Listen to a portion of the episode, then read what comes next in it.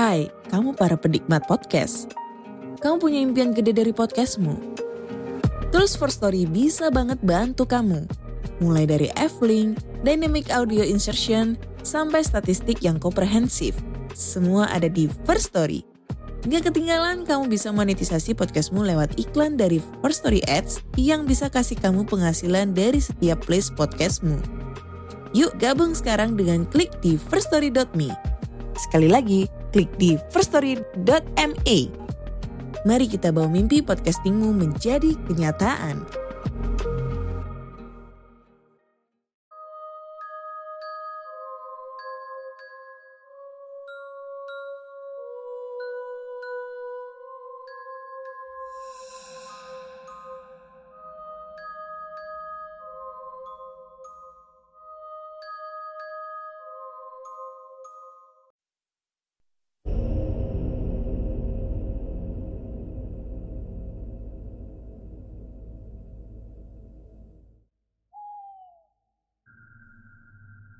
Assalamualaikum warahmatullahi wabarakatuh. Halo semuanya Jumpa lagi dengan saya Chow Sing Sing Kurator dari podcast Horror Night Story.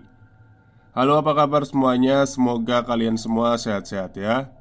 Dan seperti biasanya pada hari ini Saya kembali Dan akan menghadirkan sebuah kisah mistis untuk kalian semua Kisah mistis kali ini saya datangkan dari treat horornya Mystism Mystinem ya Yang menceritakan tentang Seorang pemuda Yang menempati sebuah rumah Tapi ternyata rumah itu menyimpan sesuatu.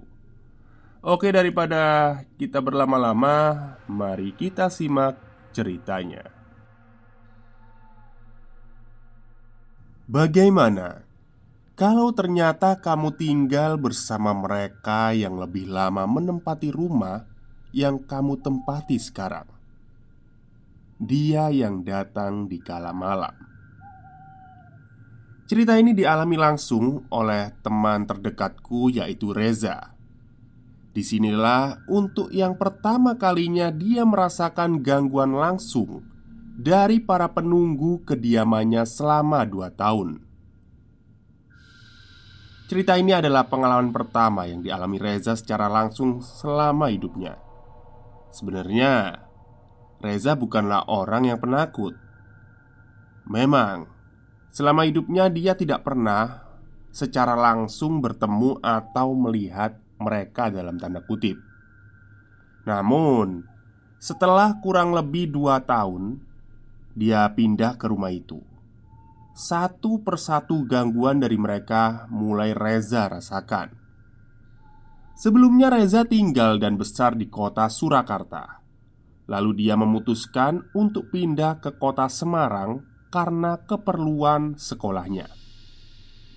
Dia dan keluarga memutuskan secara matang tentang kepindahannya ke kota Semarang. Tepatnya dia pindah ke rumah yang saat ini dia tempati yang menjadi awal dari cerita pengalamannya kali ini. Singkat cerita, dia pindah ke rumah dari salah satu keluarganya. Rumah itu bisa disebut rumah yang cukup tua di daerah itu. Bangunannya saja masih memiliki beberapa corak khas bangunan lama. Namun, hal itu tak dihiraukannya Singkat cerita, setelah dia pindah ke rumah itu, suasana baru mulai ia rasakan. Malam-malam setelah kepindahan, dia memang belum ada gangguan yang membuatnya takut. Namun, setelah kurang lebih satu tahun, dia tinggal di situ. Gangguan-gangguan mulai muncul satu persatu, dan hal itu membuatnya tidak nyaman. Rumah yang saat ini Reza tempati memiliki dua lantai, dan Reza menempati lantai atas di kamar bekas neneknya seorang diri. Sedangkan keluarga lainnya tinggal di lantai bawah. Jarang sekali ada orang yang naik ke atas. Mungkin kalau ada hanya sesekali untuk menengok keadaan Reza. Kamar yang Reza tempati sendiri cukup strategis karena dekat dengan balkon dan ruangan kaca yang luas yang biasanya digunakan orang untuk senam atau menari. Di depan kamarnya sendiri ada satu kamar kosong yang sudah lama tidak ditempati. Begitu juga kamar yang ditempati Reza saat ini. Pernah kosong bertahun-tahun sebelum Reza datang dan menempati kamar itu. Singkat cerita, setelah kurang lebih satu tahun, dia tinggal. Gangguan-gangguan kecil mulai ia rasakan.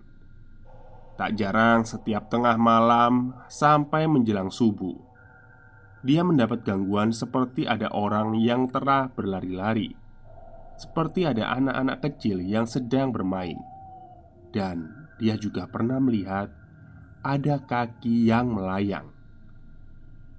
Dia juga mendengar ada suara wanita yang sedang menangis, suara nafas orang, dan gangguan lainnya. Beberapa kali dia mencoba untuk berpikiran positif tentang apa yang sudah terjadi kepadanya, tapi lagi-lagi gagal. Kejadian itu selalu berlangsung mulai tengah malam, sedangkan saat jam-jam itu tidak ada seorang pun yang naik ke atas atau berkegiatan di atas selain Reza sendiri. Berulang kali, ia juga dibuat tidak tenang, bahkan diganggu saat tidur. Hingga tak jarang dia jadi sangat mengantuk karena hanya dapat tidur dua jam setiap malamnya. Sangat melelahkan, bukan? Dan di sinilah malam puncaknya. Gangguan dari mereka yang paling berkesan di ingatan Reza sampai saat ini. Malam itu sekitar pukul 1 lebih 12 Reza memutuskan untuk tidur Tak lupa seperti biasa ia memasang alarm pukul 5.05 Singkat cerita, dia berhasil tidur Berharap malam ini tidak ada lagi gangguan seperti biasanya. Akan tetapi, harapannya pupus. Manakala selang beberapa menit dia tertidur, dia merasa ada sesuatu yang datang menghampiri dirinya. And I feel dia ada di depan mukaku, alias saat aku terlentang dia ada di depan mukaku tanpa alasan tertentu. Ucapnya Rasanya dia ingin bangun Untuk memastikan apa yang ada di hadapannya itu. Tapi keinginannya tidak bisa ia lakukan Manakala ketakutannya semakin menjadi Sampai membuat seluruh tubuhnya merinding. Apalagi dia tidur dengan telanjang dada Membuat Suasananya semakin membuatnya merinding hingga keringat dingin. Tiba-tiba dia merasa tubuhnya seperti panas dan membuatnya harus bangun di tengah ketakutannya itu. Rupanya, di hadapannya tidak ada apa pun. Tidak ada seorang pun yang ia lihat. Lalu dia memutuskan untuk kembali tidur dengan keadaan seperti awal. Tapi Suasana malam itu malah dingin. Di dalam tidurnya, dia mencoba terlelap, namun tiba waktunya saat makhluk itu mengangkat seluruh tubuhku yang masih terlentang, seperti salah satu scene di film "Stay from the Kid Leru". Kejadian pertama saat makhluk itu mengangkat Reza dia merasa setelah diangkat tubuhnya ditahan sekian menit Seperti tengah ditahan untuk melayang dengan sendirinya. Saat dia diangkat tubuhnya Mendadak kaku. Ia tidak bisa berbuat apa pun Padahal rasanya saat itu Reza ingin membuka mata. Setelah tubuhnya diangkat Makhluk itu mengembalikan lagi tubuh Reza Dengan lembut ke posisi semula Lalu dia mengangkat tubuhku untuk yang kedua kalinya. Dia mencoba menaruh tubuhku dengan sangat lembut. Entah mengapa aku merasakan kenyamanan tersendiri pada cara makhluk itu memperlakukan tubuhku ini. Dia pikir gangguan itu sampai di situ saja. Tapi ternyata gangguan itu berlanjut seperti ada orang batu dan dia juga mendengar ada suara aktivitas di sebelah kamar yang ia tempati. Padahal ia tahu sendiri tidak ada orang yang tinggal di lantai atas kecuali dirinya. Setelah gangguan itu, dia mencoba untuk tidur kembali tanpa menghiraukan gangguan-gangguan lain yang akan datang. Tapi dalam tidurnya dia malah memimpikan kedua orang tuanya. Di dalam mimpiku, aku sedang berada di rumah asliku di Boyolali. Di situ hanya ada aku dan mamaku dan tiba-tiba saat aku sedang beberes lemari baju, datang ayahku menyapa. Dan di situ aku kaget kenapa ayah bisa di sini. Karena kemarin ayahku baru saja ke, ke Semarang. Biasanya selalu ngabarin kalau dia pulang.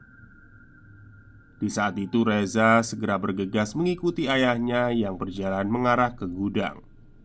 Di situ Reza melihat banyak sekali serpian kaca dan darah. Sedangkan di dalam mimpinya, dia sudah berada di tempat itu berhari-hari. Pada akhirnya, Reza lalu membersihkan gudang bersama ayahnya, dan yang membuatnya heran adalah tiba-tiba ayahnya meninggalkan dia sendiri tanpa sepatah kata pun. Tumben, ayah pendiam begitu. Biasanya banyak omong, tapi pertanyaan Reza tidak dijawab. Akhirnya, ia memutuskan untuk mengikuti ke mana ayahnya pergi. Ternyata ayahnya pergi ke kamar Reza yang tadi sudah dibereskan. Di sana ada Mama Reza dan juga ayahnya yang sedang berbincang-bincang. Tapi anehnya, bahasa yang digunakan aneh dan satu pun kata Reza tidak memahaminya. Anehnya, Reza melihat mamanya paham dengan bahasa aneh yang ayahnya ucapkan. Dan sampai di situ ia terbawa oleh mimpinya. Tak terasa dini hari itu sudah berakhir. Berganti dengan kumandang adzan yang mulai ia dengar. Dan kejadian malam itulah yang membuat Reza Parno hingga berhari-hari. Dia kurang tidur karena takut kejadian yang sama akan terulang kembali. Begitulah Aku memberi nama cerita ini. Dia yang datang di kala malam. Tamat. Buat kalian nih yang suka begadang Entah itu untuk mengerjakan sesuatu atau bermain game Lebih baik dihindari jangan terlalu sering. Kadangkala mereka datang menampakkan wujudnya di malam hari Hanya sebagai pengingat untuk kita. Itu bukan waktunya Untuk kita beraktivitas. Terima kasih Oke, itulah cerita pendek dari Mystism Yang menceritakan kisah temannya ya. Jadi uh, Mungkin di rumah itu juga ada sesuatunya Dan Si Reza sendiri nggak tahu ya mungkin kangen sama orang tuanya jadi terbawa mimpi gitu ya Oke mungkin itu saja cerita pendek untuk hari ini. Semoga kalian suka. Wassalamualaikum warahmatullahi wabarakatuh